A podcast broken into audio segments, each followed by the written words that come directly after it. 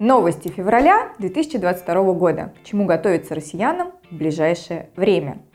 Юридический две тысячи двадцать второй год, как только вступил в свои права, сразу же обозначил курс на масштабное обновление законодательства. Десятки новых законов вступили в силу прямо в первые дни Нового года. В феврале россиян также ожидает немало правовых сюрпризов, как приятных, так и не очень.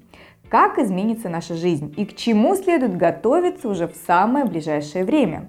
Ответы на эти и другие вопросы мы подготовили для вас в традиционном ежемесячном обзоре изменений действующего законодательства от юридической компании Юрвиста. Сегодня мы расскажем о новых законах, которые начнут действовать с февраля две тысячи двадцать второго года. Смотрите наше видео до самого конца, ставьте лайки и, конечно же, делитесь с нами своими мнениями в комментариях к этому ролику. Неприкосновенный минимум. Начнем с позитивной новости. С первого февраля вступит в силу изменения в статье четыреста сорок шесть Гражданского кодекса, а также в ряде норм закона об исполнительном производстве за номером двести тридцать четыре эф зэ. Согласно указанным законодательным обновлениям, у должников появляется право на неприкосновенный минимум денежных средств в размере одного МРОТа, федерального или регионального, в случае, если региональный МРОТ превышает федеральный. Напомним, что на данный момент запрещено списывать более пятьдесят процентов зарплаты или пенсии должника. В итоге должник, как правило, фактически остается без средств к существованию. Теперь же, с первого февраля, в ходе осуществления процедуры взыскания долга, должникам будут оставлять один МРОТ на жизнь. Однако здесь следует обратить внимание на два важных момента. Неприкосновенный минимум обозначен в нормах закона как право должника, а не обязанность государства в лице органов эс эс пэ. На практике это означает, что если вы хотите воспользоваться своим правом, то вам следует об этом сообщить судебным приставам. Для этого будет нужно подать соответствующее заявление в территориальные органы эф эс эс пэ. А в самом заявлении не забыть указать все имеющиеся у должника доходы.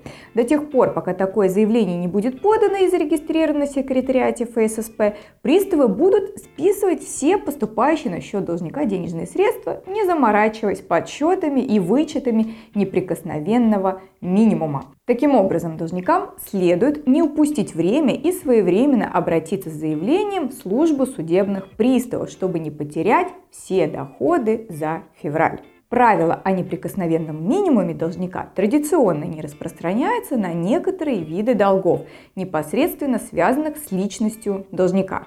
Поэтому злостных алименщиков и лиц, причинивших вред здоровью и жизни, эти позитивные нововведения не затронут. Индексация пенсий.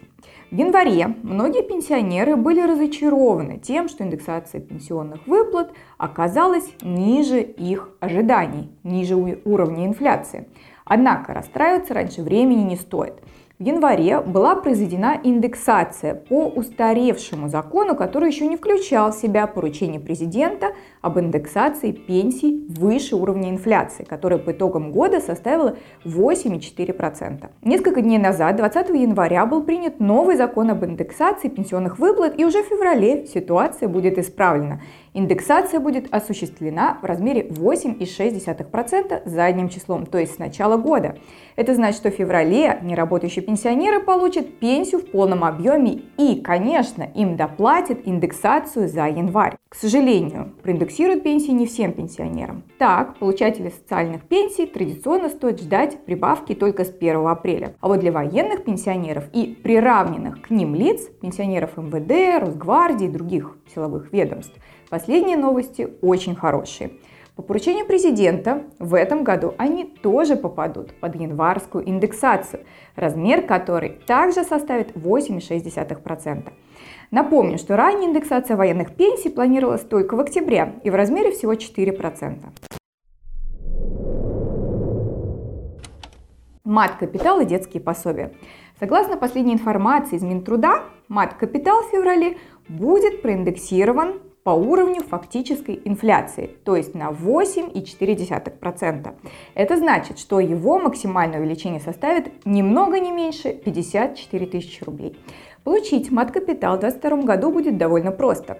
Через несколько дней после рождения ребенка мама увидит сертификат в своем аккаунте на госуслугах. При этом что-либо делать и собирать документы мамочке не придется. Мат-капитал будет назначен автоматически по информации из органов ЗАГС. Распорядиться мат-капиталом тоже не составит никаких проблем.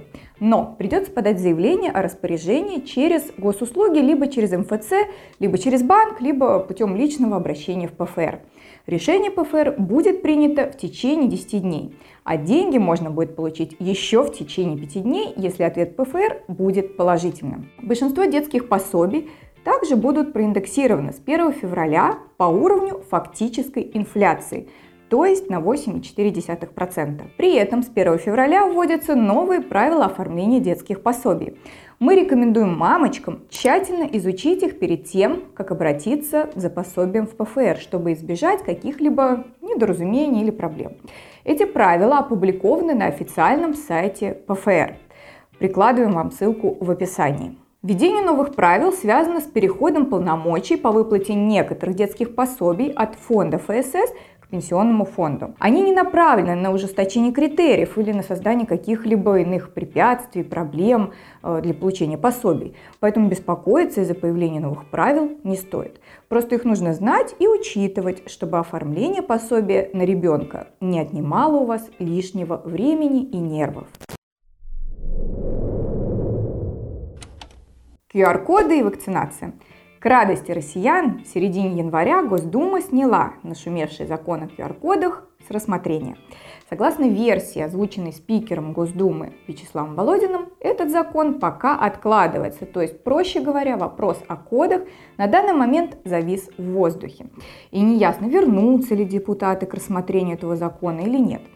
Для полноты картины здесь следует учитывать и неоднозначный комментарий пресс-секретаря президента Дмитрия Пескова, который заявил, что и соответствующие поручения президента, связанные с введением в России обязательных ку ар-кодов, будут аннулированы. Такое заявление на фоне снятия законопроекта по ку ар-кодам с рассмотрения в Госдуме наводит на мысль о том, что власть, похоже, отказалась от своих планов. Однако, как считают многие эксперты, расслабляться пока что рано. Не исключено, что власти просто собираются переиграть ситуацию и внедрить в нашу жизнь что-то подобное, но уже под другим, более лояльным для восприятия людей названием, типа иммунного паспорта или там, паспорта здоровья или что-то еще такое. Что касается самой вакцинации, то она продолжается полным ходом. первого февраля две тысячи двадцать второго года получить отводы от процедуры можно будет прямо на сайте госуслуг. Оговоримся, что для москвичей эта опция была доступна и раньше, еще с декабря прошлого года, а для остальных регионов нашей страны эта возможность станет доступной только с февраля. Теперь кратко о других важных новостях. Аварийное состояние дома будет отражаться в выписке из ЕГРН. С первого февраля вступают в силу изменения в закон за номером двести восемнадцать ФЗ о госрегистрации недвижимости, согласно которым теперь в выписке из ЕГРН должна отражаться информация о состоянии дома на предмет его аварийности или необходимости сноса или реконструкции, либо признания его непригодности для проживания. Данное нововведение будет очень полезно при покупке объектов жилой недвижимости на вторичном рынке. Потенциальный покупатель сразу будет располагать всей информацией о возможных проблемах, не только приглянувшейся ему квартиры, но и всего дома в целом. Акцизы на алкоголь.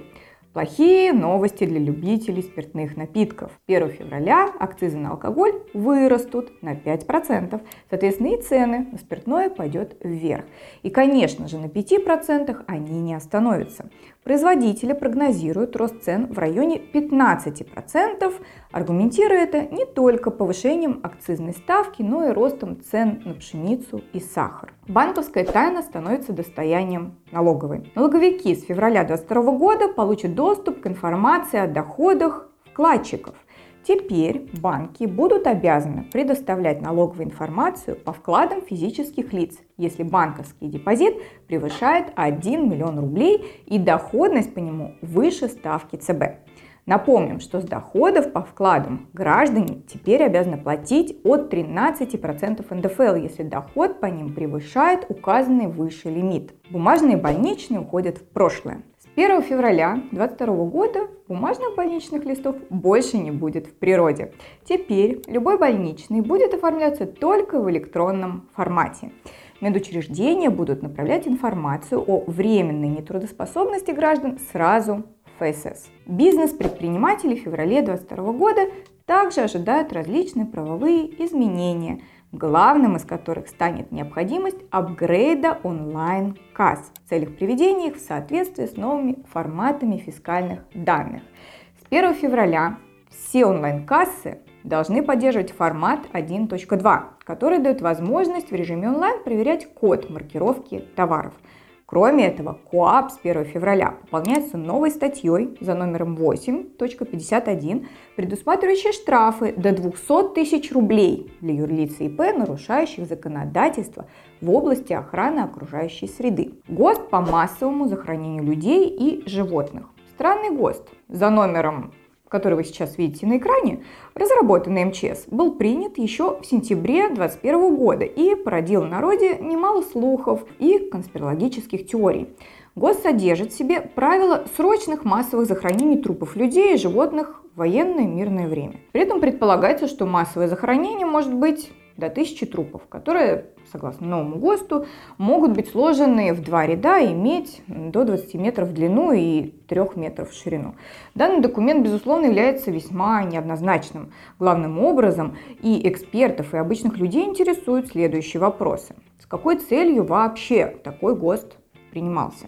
Если такой ГОСТ необходим для обычной деятельности эм че эс при возникновении чрезвычайных ситуаций, повлекших за собой массовую гибель людей и животных, то в таком случае, а по какой причине этот ГОСТ принимается именно сейчас? Почему раньше его не было? Как раньше без него обходились? И почему он вступает в силу только в феврале, а не с сентября две тысячи двадцать первого года, сразу после его принятия? В общем, как ни крути, выглядит это так, что власть ожидает какие-то ужасные катаклизмы на территории нашей страны, о которых нам пока ничего не известно. И именно с февраля этого года. И вдобавок ко всему он еще и перекликается с другим похожим документом о массовой эвакуации. Неоднозначный ГОСТ, одним словом, больше нечего сказать. На сегодня это все. Не забудьте подписаться на наш канал, чтобы всегда быть в курсе самых последних новостей законодательства и судебной практики. Доброго здоровья вам и вашим близким. До новых встреч!